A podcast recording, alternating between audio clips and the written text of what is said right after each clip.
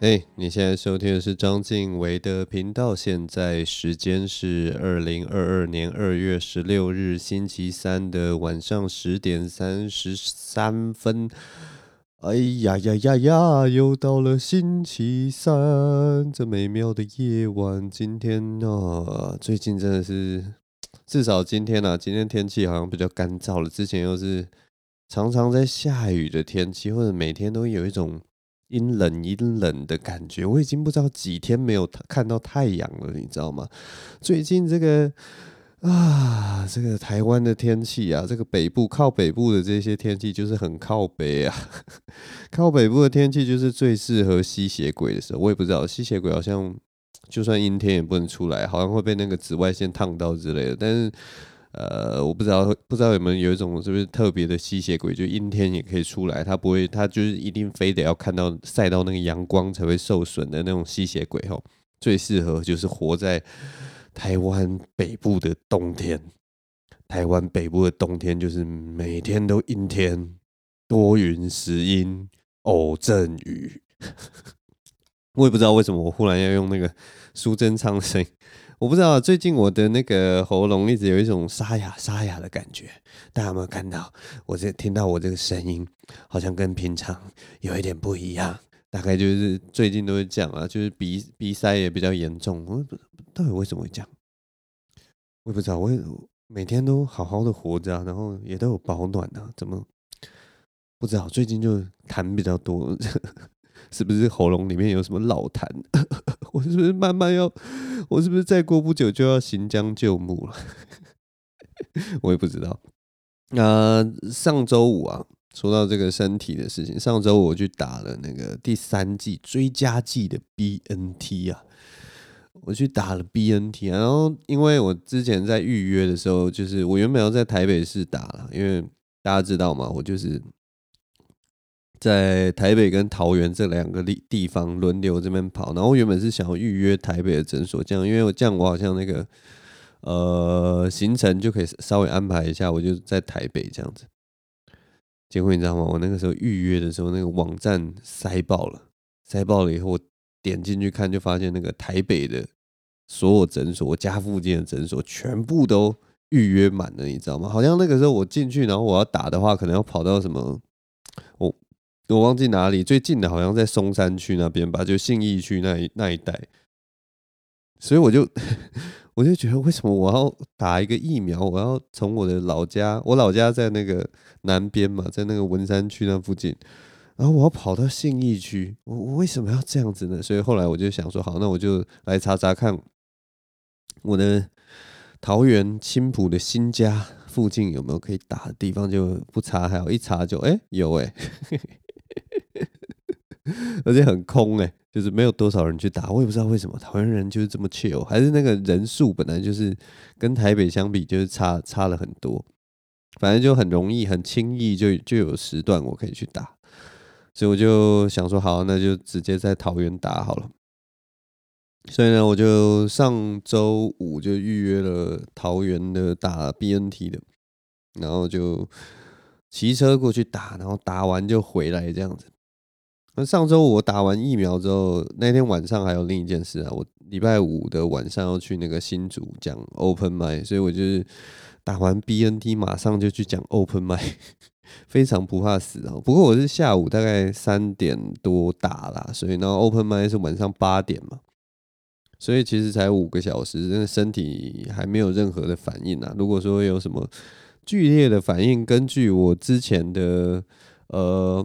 经验应该也是要八个小时到十个小时以后，甚至二十个小时以后才会有比较严重的，所以我就好整一下，打完了疫苗我就下新竹去讲 Open Mic 了哈。哦，我我这次去讲 Open Mic 其实有一个有有几个心得啊，有一个心得就是我真的是一个很会被人家载的人呢、这不知道是什么烂心的，我就是一个我不知道我是不是有什么什么磁场啊？就我发现所有的喜剧演员都很喜欢开车载我，我不知道为什么哎、真的超级奇怪的。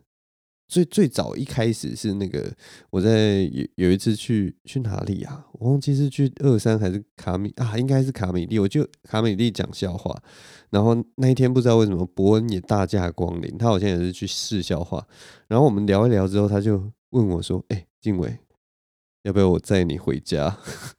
我不知道我之前的集数有没有讲到这件事情，但是他就说：“静伟，要不要我载你回家？”没有啦，其实也不是那么就是那么故意的事情，而是。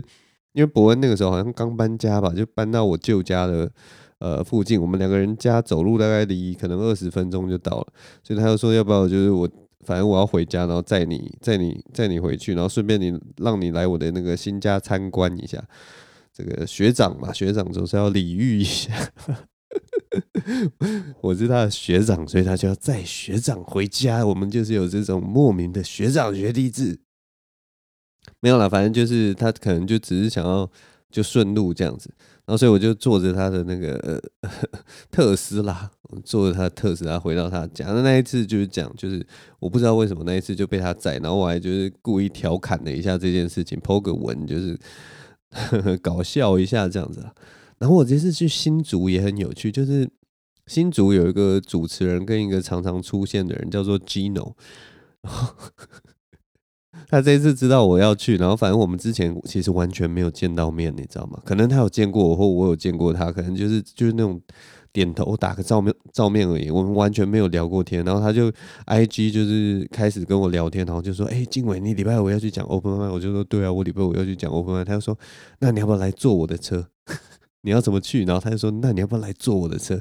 你然后我就说：“哦，我我大概就是最后会坐到那个。”新竹火车站这样子，然后他说：“那我去火车站载你，我刚好要载那个谁谁谁，好像是载品贤吧，就是另一个喜剧演员。”他说：“那静伟你也来，来坐我的车，可以来嘛？”我就觉得哇，怎么大家都这么喜欢载我？然后我不知道大家如果有听我最近 podcast 的人，应该就知道我之前也被范刚群载，你知道吗？就范钢群，就是在我第一次去新竹讲完 Open Mic 以后，就说：“哎、欸，晋玮，要不要我载你？我载你去那个新竹高铁站，离我家很近，可以坐坐我的车，让我载你这一程。”大家都想载我，你知道吗？我真的是我不知道，我是不是某一种，我也不知道是是是让我上车以后大家都可以发大财，还是怎么样？我是那种幸运物吗？到底为什么会会会会想要载我？然后这一次也是一样哦，就是我这礼拜六的时候，我又要去新竹讲 Open m i 然后那个 Gino 就一样问我说：“哎，我要那个礼拜六的时候，你要不要来坐我的车？”然后我就说：“你你还要载我？”然后我就问他说：“你是从哪里出发？”他就说他从台北，然后同车的好像还有另外。两个、三个喜剧演员，然后我就说三个喜剧演员，那这样总共五个人挤你一台小轿车，大家应该坐得很很不舒服吧？他说没关系啊，应该就是反正就同一车嘛，一车一起下去，大家很热闹这样子。可我就觉得这样怎么不这样怎么好意思？所以我就想说没关系啊，我就不要不要坐他的车去那个新竹，我我可能自己坐车去好了。结果没想到，你知道吗？说人人道啊！礼拜六的那场 Open Mic，那个范钢群马上就来密我说：“哎、欸，晋玮，礼拜六 Open Mic 你要去？”我就说：“对啊，我要去啊。”然后 范钢群就说：“那我去载你好不好？让我载你吧。”Gino 载不成我，换范钢群要来载我，你就知道我有多么的，大家都喜欢载我。大家为什么都喜欢开车载我？到底是怎么一回事啊？我是我是一个称职的副驾驶吗？还是什么样？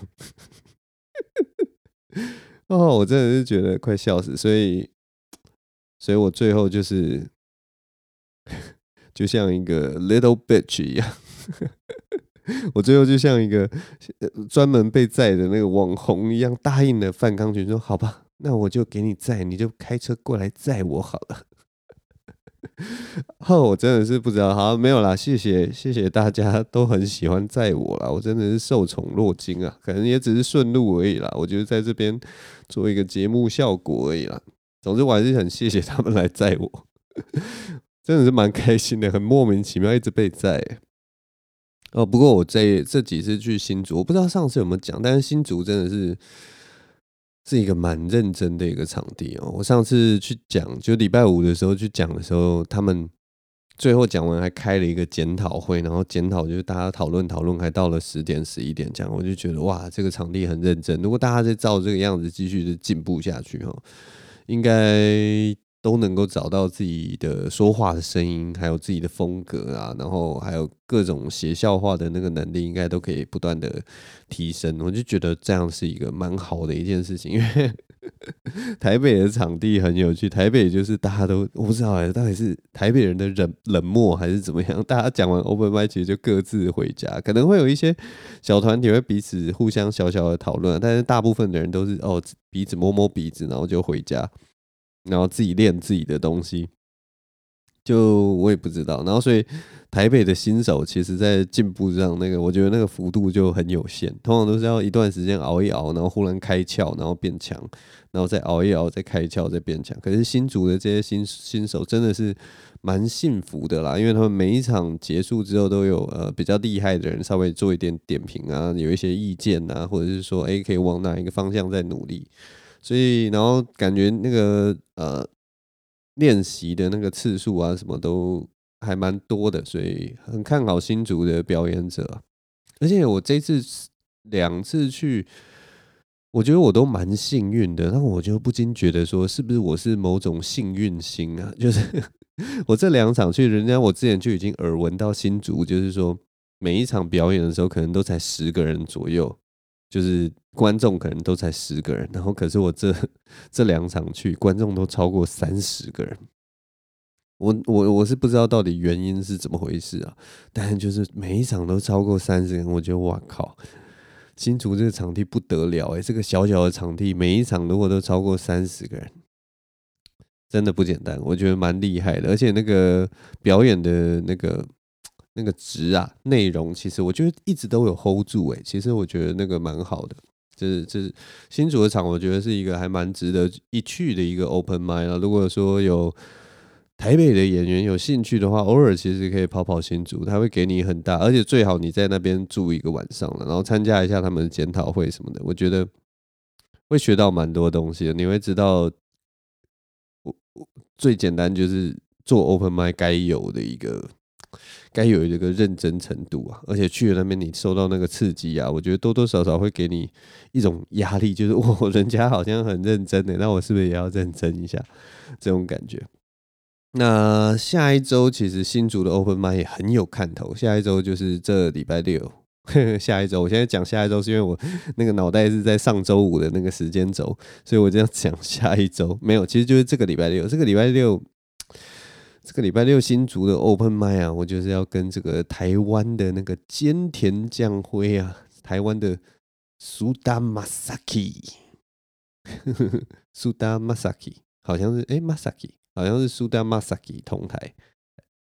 然后听说他们目前那个场地的售票也都是全满，然后演员也都全满，所以那天想必现场会是相当的热闹哈。如果有台北的演员有兴趣，这礼拜六其实也是可以来新竹的 Open Mic，但是那个场地跟门票已经满了，我不知道你能不能从后台跟他说，哎，你只是想要来看一下这个盛况空前的 Open Mic 啊，我不知道能不能跟他们讲啦，但大概就是这样。所以呢，我这礼拜六会去新竹 Open Mic，嗯。这就是这礼拜喜剧圈的事情。然后这礼拜这周末喜剧有喜剧圈有一个小小的一个事件，就是我们那个萨泰尔娱乐所办的那个演上结束了，终于结束了。我这四场其实蛮幸运的，都有机会参与到了，参与到帮忙写稿的这个工作哦。那表演结束之后，你知道吗？原本幕后人人员呐、啊，像我就是那种幕后写稿的人。我原本觉得幕后人员，我们写完稿，然后表演完，就是我们可以间接。看到那个笑话在这个场上的那个表演呢，原本我就想说，这个就是一个平平淡淡的一个人生呐。我们的成就感就是来自大家的好表现嘛。如果大家喜欢我们写的笑话，我就觉得诶，与有荣焉。那不喜欢，我也是摸摸鼻子，继续努力。大概就是这样。那对啊。那原本想说就是这样平平淡淡，自己喝喝个喝个饮料庆祝一下就结束了，这个延上这个结束了就好了。就没想到我们二月十四号情人节当天，我还在跟我女朋友开开心心吃着早餐的时候，然后 曾伯恩就忽然通知我们说：“哎，我们今天晚上就是二月十情人节晚上有一个庆功宴，看你要不要来。” 炎上的庆功宴。居然办在情人节，这根本就是我也不知道到底是怎样。就是 你要制造女友跟我的炎上吗？好啦，反正没还好是还好，我就想说，因为我跟女朋友就已经之前就已经庆祝了，所以就那一天晚上刚好就没有其他的那个没有其他打算，所以就跟女朋友请示了一下，我就去了这个炎上的庆功宴哦。去了，我去炎上庆功宴，其实蛮蛮，我也不知道哎，那个心情其实是有点五味杂陈，因为就是跟跟现场的大家其实没有说太熟，然后就是一个幕后的人员哦。刚开始去真的是有一点战战兢兢，但是其实到了那边就发现，哇，大家其实都蛮蛮好，蛮好玩的。这样庆功宴就是一群神经病在那边喝啤酒。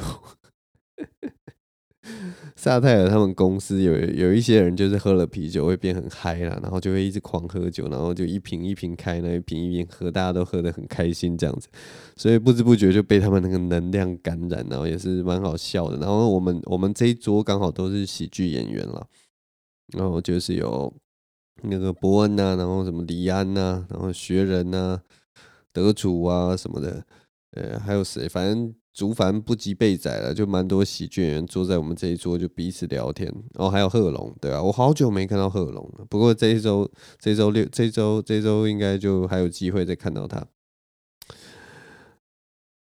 然后反正聊着聊着聊着，酒酣耳热，有一些内容就是一些小小的内幕啊，还有一些表演上的事情，这些都 演上的事情大概都不大能讲了，所以就不会再。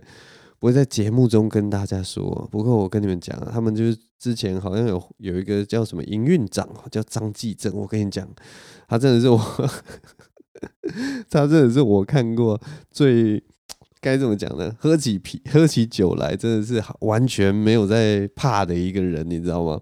他就来我的那个桌前，然后要要跟曾博恩敬酒啊，就一直。到处抓人说，你知道曾伯恩一定就是没有喝太多酒，然后其实伯恩那个时候喝蛮多了，然后但是伯恩因为那个时候我们都是喝啤酒，就是那个酒精趴数不高，伯恩平常也都是喝烈酒，所以啤酒其实我觉得对他来讲可能就是顶多你真的喝再多就是喝到吐而已，那他是不会醉的。但是那个 他们的那个营运长张继正呢，就是一直啊伯恩一定喝很少，来我们来干，然后伯恩当然就是一开始就推脱，就是啊。那个张继正，我我已经喝很多了，然后那个张继正就不信，我不信，我不信，然后他就随便指人，然后就指到我，然后指到我，哎，我知道你是谁嘛，我知道你是那个张晋唯嘛，他说我记得你的名字，你不要躲，你跟我说曾博恩喝的多不多？然后一开始就当然也是，我知道我是挺我的学弟的，我是要保护我的学弟不要受他们这个营运长的荼毒，所以我就跟那个张继正说，哦，他喝很多啊，他喝很多，然后结果张继正就说。没有，他一定喝没有很多，你一定说谎。然后他就继续坚持，然后坚持坚持，你知道吗？我的那个喜剧喜剧人的那个魂魄就被他就逼出来，所以我就干脆说好，对他一点都没喝。然后张继正听了就很高兴啊，张继张继伟，你真的讲的太对了，我一定记得你名字记很久，你真的讲的太对了。不过你看你的写手都说，你写手都说你没有喝很多，你喝喝。然后就又帮他倒酒，我就觉得在现场看到这种很荒谬的情况，我就觉得哇，真的是蛮好笑。我觉得萨泰尔这种庆功宴啊，或什么，应该玩起来大家都玩得蛮疯的了。然后之前之之前就是好像就就常哎、我好像我参加萨泰尔的庆功宴，好像两次吧，两次其实都都有看到一些蛮有趣，就是很爱喝酒的人这边玩得很嗨的画面。不过这次没有那个没有那个看到乔瑟夫，蛮可惜的，因为我这次原本想说，哎，就也可以跟他聊聊天、喝个酒什么的。不过有看到我的偶像，我在萨泰尔的偶像这次有去我们的这庆功宴的。萨泰尔，我在萨泰尔的偶像就是那个 Kevin 凯文，乔瑟夫的助理凯文，他真的是一个很棒的一个人啊，所以这次也是跟他去，哎、马上打个招呼，然后跟他喝杯酒，哦，很开心，他也看到我也很开心啊，这一定要跟静伟喝一下酒的，然后就倒了一杯酒，然后我们两个人就一起喝，对啊，就蛮喜欢他，因为他就是一个真的是一个暖男啊，然后很正向，然后很可爱的一个人，所以大家要多多支持我们这个凯文呐、他真的是太可爱了。然后我们喝完酒之后，其实就还有一些时间，所以我就去呃李安家跟那个马友家去跟他们就是聊一下天呢。呃，李安跟马友就是一对，就是李安就是那个二三的小编呐，那马友就是他女朋友。这样讲也是不对，因为马友其实他是一个漫才的一个前辈，那后来他也是长期有在喜剧现场喜剧圈打滚，所以他。他他他他不算不能直接，你知道吗？就是如果你讲讲他是李安的女友，好像就是有点呃那种夫唱夫随的那种感觉。然后所以所以不能这样子称呼马友，马友是一个很厉害的前辈，所以应该说李安是马友的男朋友，这样才对。刚一时口误，拍谁拍谁，我自己掌嘴，对不起。总之我就去他们家了。然后跟他们聊一些就是喜剧圈的事情啊，或者是说一些诶很有趣的一些看法。我也忘记其实真的有聊了什么，其实我也忘记了，可能就是一些对于表演的一些感觉或什么。然后马友他其实跟我分享很多就是漫才的事情，那那些我也是听得津津有味，因为漫才其实像这种日式搞笑的东西，我其实真的不熟啦。所以有兴趣、有机会的话，应该也要多多去了解。但是我这今天要讲，我去他们家，其实真正要讲的是他们家的那一只狗太郎。他他们家有一只狗叫做太郎，好像是他那个李安姐姐的狗吧。然后那只狗真的很夸张，那只狗就是我一去到他们家的时候就兴奋到不行，你知道吗？它的那个后面那个尾巴，太郎好像是一只。其实我不知道那个品种是什么，但是跟日本狗很像，就是 可能有混到柴犬或什么。它应该是一只米克斯啊。然后它那个一进到门，它那个尾巴就甩的跟什么一样，然后一直扑上来，一直扑上来，就看到人很兴奋，然后就一直狂摸它，你知道吗？然后我也不知道哎、它就是一只非常热情的狗，它就一直扑到我身上，然后从头到尾就是我一进到里面，它就一直跑来跑去，跑来跑去，然后一直跟在我后面，然后很开心这样子。它是一只三岁的狗啊，然后我觉得最好笑的，一开始最发现最夸张的，就是他们有一只那个 IKEA 的鲨鱼哦，然后太郎就会一直抓着那个鲨鱼，然后一直磨蹭那只鲨鱼，你知道吗？如果如果大家有在我看我的那个 Facebook 的话，应该就可以看到我最近有 po 一个影片，其实就是那天晚上录的。他那一天晚上不夸张哦，他就抓着那只鲨鱼，然后。磨蹭那只鲨鱼，大概应该有九次还是十次吧。就每过每隔一段时间，就把那只抓鲨鱼再抱起来，然后就叭叭叭叭叭，然后一直是 在那边就是施展他最这个最充满野性的一个动作，非常可爱。然后每过两秒又又用嘴巴咬起一个东西，然后在在原地就是自己丢起来，然后再打转，然后再咬起来，再丢起来，然后再自己打转，然后再去追什么的。反正就是一个玩到真的超级疯的一只狗。我真的看的真的是傻眼，而且 蛮可爱的，那只狗蛮可爱的。后来还有一件事情，我觉得是，就我从来没有看到狗发生这样的事，你知道吗？这这个那个画面真的是只有在那种什么家有贱狗的漫画里面才会看到。反正就是他们那个时候想要就是让太太郎表演一些什么握手啊、翻滚啊、坐下来的动作，那太郎都如实的照做了，所以这个时候呢。主人就是要赏一些东西给他奖励嘛，然后太郎很兴奋呐，就是哇，我做的很好吧，主人，主人快给我东西吃。所以那个妈友他就去那个应该零食柜什么地方的，拿了一个什么类似什么鸡肉干还是什么的东西，或猪肉干，然后他就问我说：“哎，静伟，你要不要来喂一下太郎？”然后就说：“当然好啊。”他就说：“太郎其实很乖，就是如果你把那个食物给他吃的话。”你还没有讲 OK，他会站在那个原地不动。然后就想说，哦，还好啊，来看看。就是大家知道，就是狗其实有一种狗是它完全忍忍受不住你的食物的诱惑，一看到食物马上就会扑上来。那还有另一种狗，就是你训练过的话，就是你把食物摆在地上，它会坐在那个原地，然后看着那个食物。可是它就是忍得住，你知道吗？它可以忍受那个食物的诱惑，站在原地不动，等到你说 OK 可以吃了，或者是说你可能有一个命令语什么 Go 什么，然后那只狗才会跑过来把那个东西吃掉。那太郎是经过训练的狗。所以我就把那个 鸡肉干还是什么放在地上，然后就说：“哎，太郎，等一下哦。”然后那个太郎就很乖啊，他就坐在原地，然后盯着那个鸡肉干。可是我们三个人，就我李安、我李安跟妈友三个人都傻眼，因为李安跟妈友也从来没有看过太郎出现这件事情。我们三个人就眼睁睁坐在旁边，看着太郎，看着那个鸡肉干。然后他的那个嘴巴的口水，就像瀑布一样这样流下来，真的，我没有跟你们开玩笑，就是像瀑布一样，那个感觉就是我也不知道，就是像你倒倒洗衣精，因为那个口水就是有点粘稠，所以它有点像倒洗衣精的那个感觉，你知道吗？你就看到一一一一整片的那个口水从他的嘴上这样直接唰这样。掉到地板上，那个一瞬间的流量，我跟你讲，应该应该少说有有五十 CC 之类，就是他看着那个鸡肉干，然后五十 CC 的口水直接从他嘴巴流出来，然后成为成为一一一个瀑布小瀑布，这样整个滴到地板上，然后我们三个人看着就大笑，天哪，想吃到这种程度，想吃到。口水流成这样，我们真的看到那个画面，真的快笑死了。然后我就因为你知道，看到这个画面就于心不忍，就赶快说：“哦，OK OK，快，太阳你可以吃了。”太阳马上就冲过来，然后喜滋滋的把那个鸡肉干给吞下去。我觉得太郎所有的表演最最美妙的表演，就是他站在那边，然后口水流满地的那一刻。我看到的时候，真的是哇！奇观呢、真的是奇观。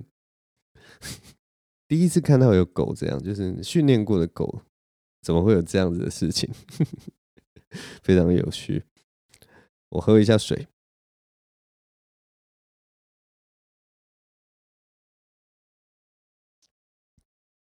最后，可能有一件事情想要跟大家分享一下，就是。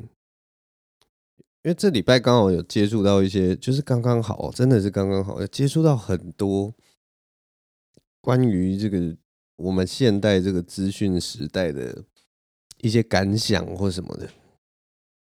不知道为什么，可能刚好也是到了一个时代的那个观察点，或者刚好一个枢纽的时间点，然后大家在这个时间点的时候。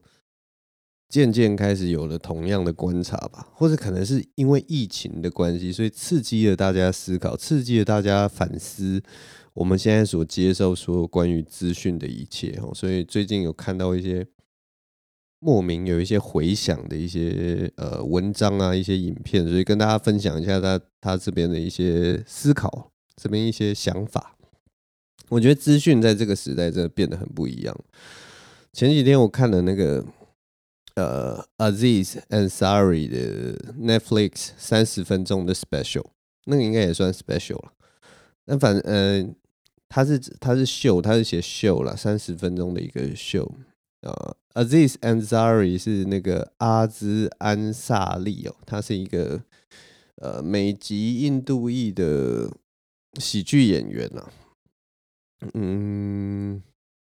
总之，我很我一直很喜欢他，因为他之前其实最有名的事情就是他好像跟一个女生出去约炮吧，然后那个女生后来后来因为那个时候 Me Too Movement 就是那个女权的那个 Me Too 的呃运动特别盛行，所以那个女生就是越想越不对劲，然后于是他就控诉那个那个喜剧演员说他侵犯他这样子，然后等到后来。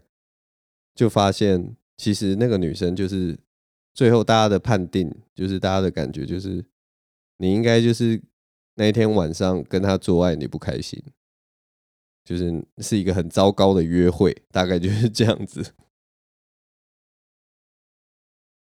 这是他最有名的一件事情。当然，他在那一场，他他他在那一个争争议里面，那个喜剧演员就是 Anzari 这个 Aziz 这个喜剧演员，应该也是损失蛮多的啦。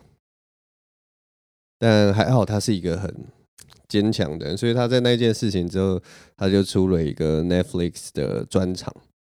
通常能出 Netflix 专场的人都过得不错啦，因为 Netflix 其实，呃，你能在它上面出专场，它的那个报酬其实都蛮丰沃的。所以他是他也算是一个电视明星，他有演过几部 sitcom，然后有一些作品这样子。总之，我觉得我我其实之前不觉得这个人很厉害，我只是蛮喜欢他的，然后也有看他的 Netflix special，然后觉得也是一个很很蛮厉害的喜剧演员。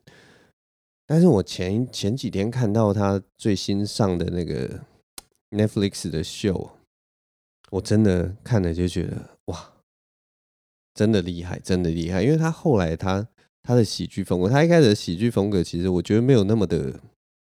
跟观众其实没有那么的近，但是他自从那个 Me Too Movement，就是他之前延上事件之后，他开始跟观众的距离拉得很近，然后他是用一种很很我不知道人与人之间沟通的那种态度在讲他的喜剧，然后莫名就让我觉得更迷人了，你知道吗？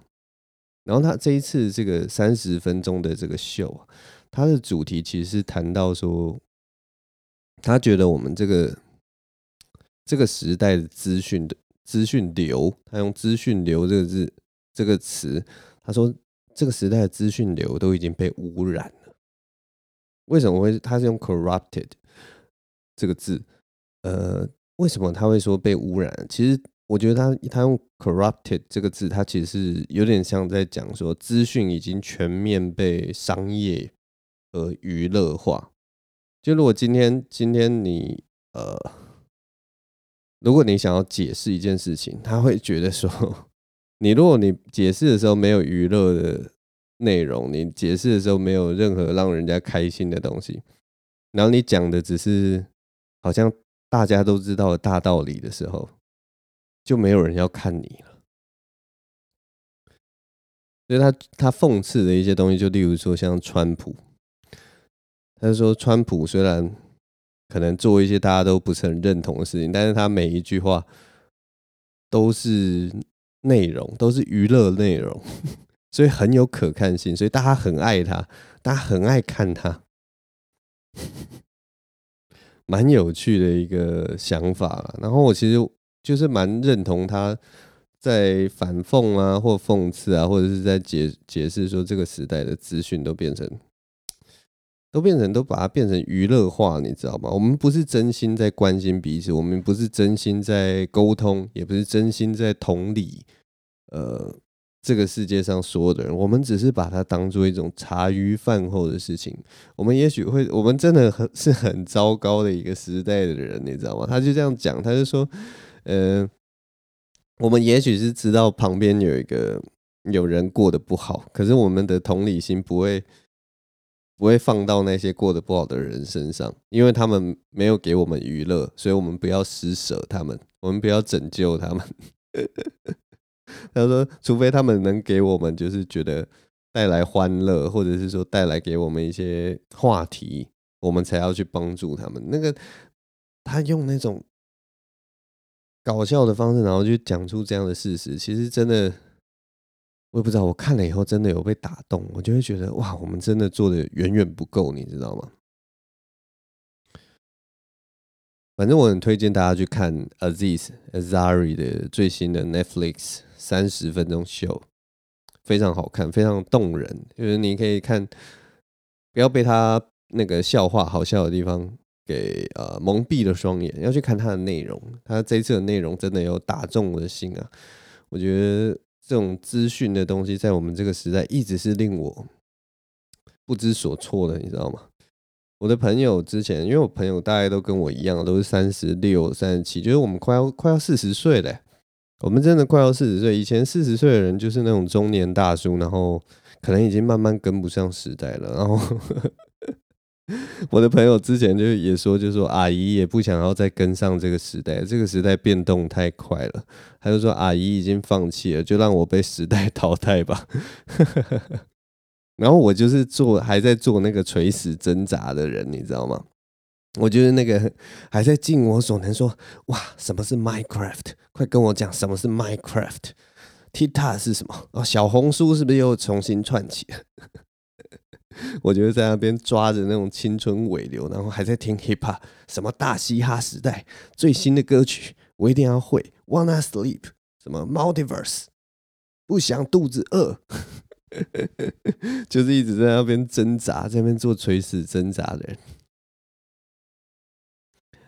唉，资讯时代真的是蛮辛苦的。我不知道年轻人会不会有这样子的感觉，还是年轻人就是。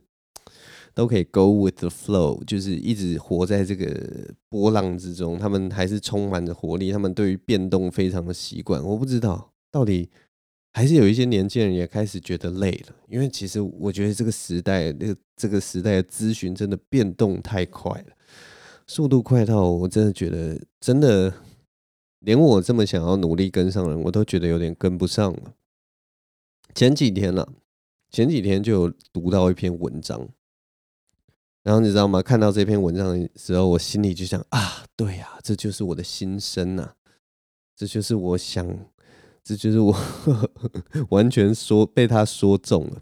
那篇文章是那个谁啊，李博峰哦所写的，就是一个社群观察家。然后他那篇文章的标题就是写说，当我们还在抱怨脸书的时候，其实我们已经老了。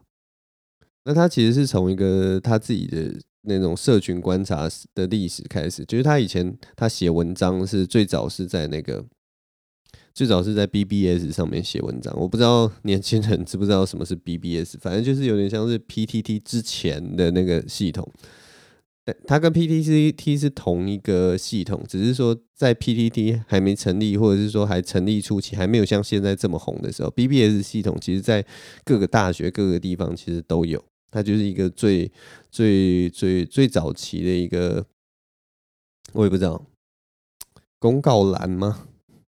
就纯文字的一个社群的集散地了。那他就说，他四年前，他他那个时候开始写 BBS 的时候，他花四年时时间在 BBS 写的文章，他后来就是想说出书好了，不然就是你在网络空间上面写的文章。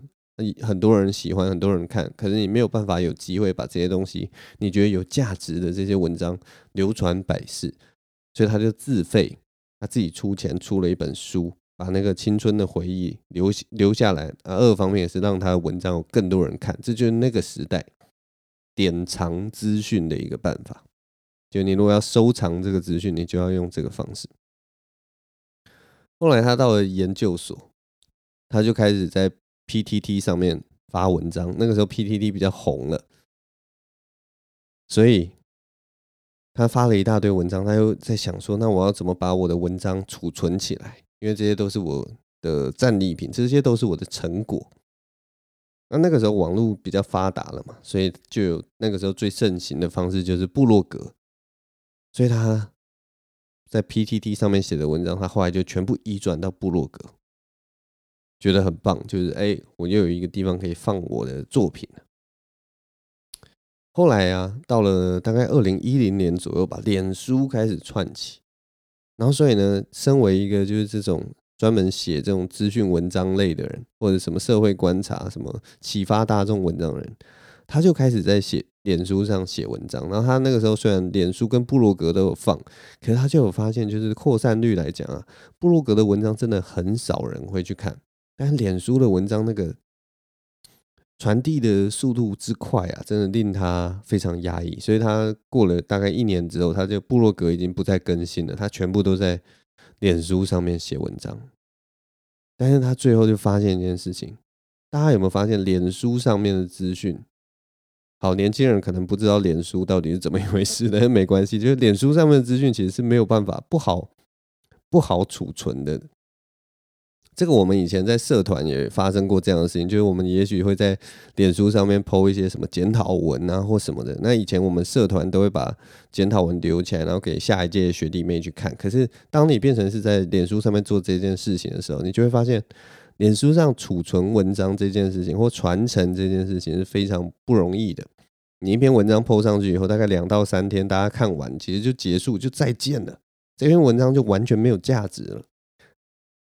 像以前脸书也还有什么相簿功能，我跟你讲，相簿根本已经没有人在用了。你 PO 的那个照片，你出去玩的照片，看过一次以后，过五六天以后就再也没有人会去看了。谁管你什么上周去合欢山爬山呢？对不对？谁管你上周去？谁管你去年去过日本呢？你出去玩的照片就是一 PO，然后马上大家看过哦，他他去哪里玩，留个印象，OK，照片很漂亮。就结束了，你知道吗？这个时代的资讯就就是这么的不值钱，所以他就忽然发现一件事情，他就是觉得说，这其实是一个李柏峰，他就现在写的这篇文章里面，他就讲说，这其实是一个资讯在人的思维里面改变的一件事情。以前人对于资讯啊，我们都觉得好的东西就必须留起来，好的东西就必须收藏起来。我们可能每个人都有一柜子书，我们每个人可能都有一柜子的 DVD，我们很爱的东西，我们会想要把它典藏起来，我们想要把它收藏起来，据为己有。然后我们总是会觉得说，也许我们以后就会把它拿出来看。或者像以前照片，我们照片是用底片在拍的，所以每一张照片都充满回忆。我们会想要说，我们把那个那一刻、那个时刻捕捉起来，然后它成为我们一个怀旧的一个一个一个一一个基础点，然后我们以后就是可以一起缅怀这段过去。可是他就说，新时代的人这一代就是重新在这个网络时代，在这个。资讯爆炸时代出生的人，也许就是现在可能十几岁到二十岁、二十几岁这个年代的人，他们的思维真的已经完全不同了。他们已经不在乎什么典藏、什么记忆、什么回忆，我多少多少年做的事情。他们在乎的是什么？他们在乎的是当下，他们在乎的是现在，他们在乎的就是我们活着的就是现在。所以，当我们这些就是。这些三十几岁的老头子老是在讲说，我们我们的经验很重要，我们的累积很重要，我们过过往累积的作品，我们过往说过的话，其实都是非常有价值的时候。对年轻人来讲，那些东西根本就是过眼云烟，你知道吗？我不管你，我其实不管你过去的经历怎么样，我也不管你过去有多屌多厉害。我也不管你到底怎么样，我只在乎你现在可以端出什么东西。我只在乎你现在的表现，我只在乎你这一刻我见到你，我认识你的时候，你能不能有东西让我觉得哦，你你还蛮屌的。你说你以前做过什么什么，我其实根本才不在乎，你知道吗？那个东西都是过去的事情，我在乎的是你现在，你你能不能再重复你过去辉煌的一切。某方面来讲很现实，很可怕，但是另一方面来讲，这就是现代人的一个生活态度。这个东西其实跟很多科技在设计的时候都有关系。就例如说，脸书它本来就让你不易、不容易去收藏东西。然后另一个比较特别的、比较比较更更特别的一个反映这件事情的功能，就是 IG 的限时动态，IG 的 Story。IG Story 大家都知道吗？它就只存在二十四小时，所以就是，例如说你出去外面玩，你就贴个限时动态，然后它二十四小时就消失了。它为什么有这么多年轻人在用？就是它就是把握了那个当下稍纵即逝的东西，它一点都不重要。你写的再文情并茂，大家也就看过就算了。但是你写的文凭情并茂，就是你的 story，你的线动很好看，大概就是这样。他看过，他也不会得到什么东西，也不会记起什么东西。也许就在他人生中激起一些小水花，他就看到一个白花花的照片，一个很漂亮的照片。然后二十四小时，他甚至不用二十四小时，他就只存在他看你那个线动十五秒的那个过程里面。就消失了，资讯就在这里面，就这样直接就过去了。所以我觉得它就是一个全新的思维，你知道吗？就他告诉我们说，在这个时代，没有东西是永久的，每一个东西都是不断的在流动的。那你如果一直想说我要保留什么，我要累积什么，我要拉住什么时间，我要把什么时间冻结在当下，我觉得，或者是说你会觉得说我希望能够用照片来捕捉这个这一刻。捕捉这一刻灵光，然后希望它能够传承，这些东西都已经不重要了，你知道吗？在那个资讯的洪流之中，你唯一能做的就是要顺着那个资讯在流动而已。这些东西，所有东西都是稍纵即逝。你想要留下的什么？你想要呃，想要有留下任何长远的价值，其实都已经是 老人家的想法。现在的整个社会、整个世界的脉动、整个资讯流已经告诉你说，一切都是稍纵即逝。所以你唯一能做，你就是活在当下。然后你在活在当下的时候，你要活得精彩。然后当你做完一件事情的话，不管成败与否，反正你就继续往前走。你就是一直走，一直走，你就一直保持现在，你就一直把握现在，把握每一场表演，把握每一次的演出，把握每一次的什么。然后当你这个东西。有东西出来，你就把它丢到资讯流里面，你就一直把它丢到资讯流里面。听起来很累，但是其实另一种想法就是说，你就是要找到自己的一个 flow，你要找到自己的一个节奏，你要找到自己的一个生活节奏，然后让你的生活节奏就就就变成一直把握当下。这样就好了，你不要一直想着什么，我未来要干嘛干嘛，我我我过去做了什么什么什么，要让大家知道。不用，你过去做了什么根本不重要，重要的是你现在可以丢出什么东西，丢到这个资讯流里面。很绝望，但是好像也很真实。他这一这篇文章最后他的结语就是：一切都只是现动，一切就是只能活那个。现实动态，二十四小时十五秒的时间，这就是现代的资讯。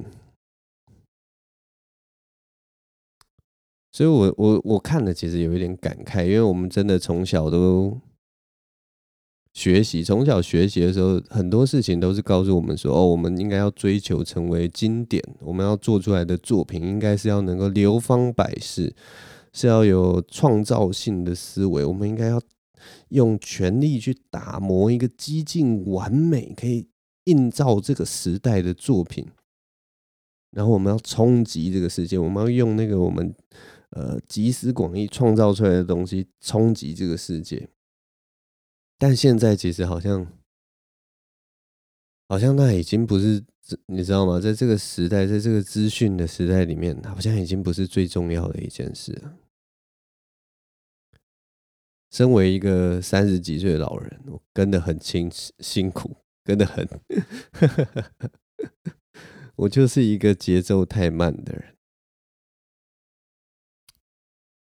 这件事情其实还有另一件，就是他后来有一个小事情，也是让我想到这件事了，就是那个最近不是有奥斯卡奖嘛，然后就是呃《沙丘》那部片的《Dune》Dune，就是《沙丘》它。好像获得十项奥斯卡奖提名吧，然后我就看到底下有一些人评论，就说什么这部片根本过誉，根本就是怎么可能有十项提提名？然后那个评论写的就是说，《沙丘》这部片就是一直滥用慢镜头，一直滥用呃什么澎湃的音乐，然后镜头慢到不行，根本就难看得要命。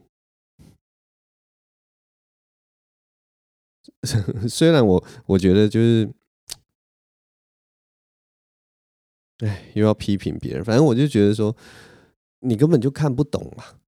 电影这种东西不是说剪得快，然后剧情很快，就就是电影，你知道吗？有很多时候这种很艺术的东西，或者是说，哎，我也不知道要怎么说，但是对我来讲，《沙丘》的节奏已经算很快了。我一直觉得说，像这种很很厉害的电影，它的每一个画面、每一个剪接、每一帧，其实都包含很大的资讯。然后当你懂得去阅读那些资讯的时候，你就更能更能欣赏他怎么去处理那些资讯的手法。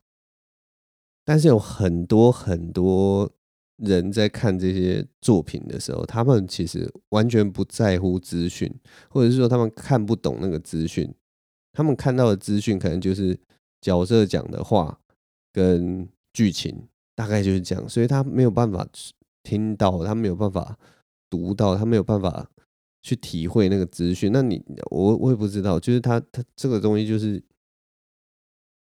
当你资讯量越大的时候，对我来讲。节奏就一定要慢。那例如说，导演从这个画面里面，他就可以知道我大概表达了十个资讯给你。那会看的观众看那十个资讯，需要假设说需要四秒钟的时间，所以他这个画面就停留四秒钟。可是对不会看的人来说，他可能零点五秒，他就觉得这句话已经讲完了。你为什么不快一点？大概就是这种感觉了。就是商业跟艺术的之间的一个拿捏啊，所以我不知道，我也就看了就会觉得有点感慨，就是难道未来以后很多东西都是都会变得很短，然后很快吗？所有东西都是都要变成抖音吗？都要变 TikTok 吗？电影难道不能慢吗？侯孝贤就是注定被讨厌的吗？难道不能欣赏一下慢节奏的东西吗？我也不知道啦，反正很妙。我就觉得这个时代很妙。好啦，但是这一集的最后，我其实有一个故事，我还蛮喜欢的故事，想要跟大家分享。这个故事是那个 James Thurber，James Thurber 所讲的一个故事。他他的那个标题叫做《在花园的独角兽》。在花园的独角兽啊，总之我节目的最后就跟大家讲这个花园的独角兽的故事。这故事是发生在就是一个丈夫跟一个丈夫跟老婆之间发生的事情啊。那有一天，这个丈夫早上一个晴朗的天气醒来的时候，他就去花园，他们家的花园散步。这时候呢，他就看到那个花园里面有出现一只独角兽。这个丈夫看了就很兴奋，就是哇，我们花园，我们家的花园有一只独角兽诶。然后他就在旁边看到这个独角兽。呃，张嘴在吃着他们家花园的那个玫瑰花。丈夫看了一会儿，就觉得很兴奋，所以他就回到屋里面，然后爬到楼上。呃，哎，有没有爬上楼啊？忘记了，反正就是回回到房间，然后去找他老婆，然后就跟他老婆说：“哎，老婆，老婆，我们家花园有一只独角兽。”哎。那老婆那个时候还在睡觉，所以她就睁开眼睛啊，睡眼惺忪，我就觉得老公很烦。你说什么？你说什么？我们家花园有独角兽？屁啦！独角兽是那个传说中的生物，这现实生活中根本没有。然后丈夫就说：“真的有，真的有！我刚看到独角兽在我们花园里面吃玫瑰。”然后老婆就斜眼瞄他，就觉得 这这老公在发疯了，搞什么东西呀？然后就把那个老公轰出去了，就轰出房间，他要继续睡觉。那那个老公就觉得啊，这这独角兽也难得一见，他又赶快又跑到花园里面去看。然后他就进到花园的时候，又发现这独角兽还没有离开，还是很可爱的站站在那边。所以那个老公就情不自禁的摘了一朵那个百合花，然后就给那个。独角兽兽说：“这个东西给你。”那独角兽也是看到他，就会觉得很好奇，所以就一一口把那个他的给的那个百合花给吃下去。那那个老公看了就觉得：“哇，真的是太神奇了！我们花园的这个独角兽居然吃我喂他的百合花。”所以他要回到那个房间里面，然后走回家，然后回到那个房间里面，然后就再把老婆吵醒：“老婆，老婆，老婆。”我们花园真的有一只独角兽，而且他把我的那个百合花给吃掉。那老婆就觉得他很烦，你不要再吵。这个独角兽根本就是传说中的神物，你根本就是在乱讲。你在乱讲话，我就把你关到疯人院里面去。然后那个老公听到疯人院就觉得有点不爽，就是啊，我真的很讨厌疯人院这个词。然后老公就是自讨没趣嘛，被老婆泼冷水。我跟你。很很很兴奋的在分享独角兽的事情，你居然又又根本完全不理我。那当那个老公原本要走出房间的时候，他就跟老婆说了一句：“哎、那个独角兽有有一个，它的脚是金色的，非常的漂亮，我觉得好可爱。”那老婆就 哼嗤笑一声：“你在讲什么疯话？滚呐！”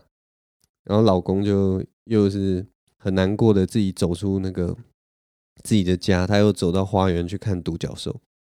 结果老公他这次走到花园的时候，他就发现：“哎、独角兽不见了。”刚刚在的独角兽已经走了，老公很早上这么美好的一天呢、就看看到独角兽，然后现在独角兽离开，他就有点失望，然后也有点累了，所以他就在他们的花园里面晒着那个早上的太阳，打个盹，就在那个树下睡着了。那我们把那个镜头换到那个屋里面的那个老婆，那老婆刚讲完疯人院之后，他就忽然哎。忽然心生一念，你知道吗？他心里就图谋不轨了起来啊！所以他就赶快走到家里的电话旁边，然后打电话给那个警察局，然后就他就跟警察说：“哎，你们赶快派人过来，那顺便帮我把那个心理医生也带来，那你们最好也把那个束缚衣也帮我带过来，我有一件大事要跟你们说。”因为我的老公他说他刚刚在那个花园里面。看到了独角兽，那那个警察后来就跟那个心理医生呢、啊，就来到了这个家里面，然后他们就来到他们家的客厅。那那个老婆她已经把衣服都换好了，她就在那边等他们。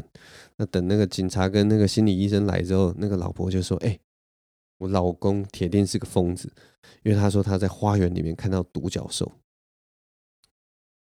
然后那个心理医生就跟那个警察互看一眼。然后那个心理医生就问那个老婆说：“哦，他看到独角兽是吗？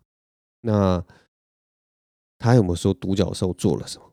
然后那个老婆就跟心理医生说：“有啊，他跟我说，那个独角兽吃了一开始是吃了玫瑰，后来还吃了那个我老公喂他的那个百合花。”，然后那个心理医生跟那个警察又对看一眼，啊，心理医生又继续问那个老婆说：“原来是这样，那？”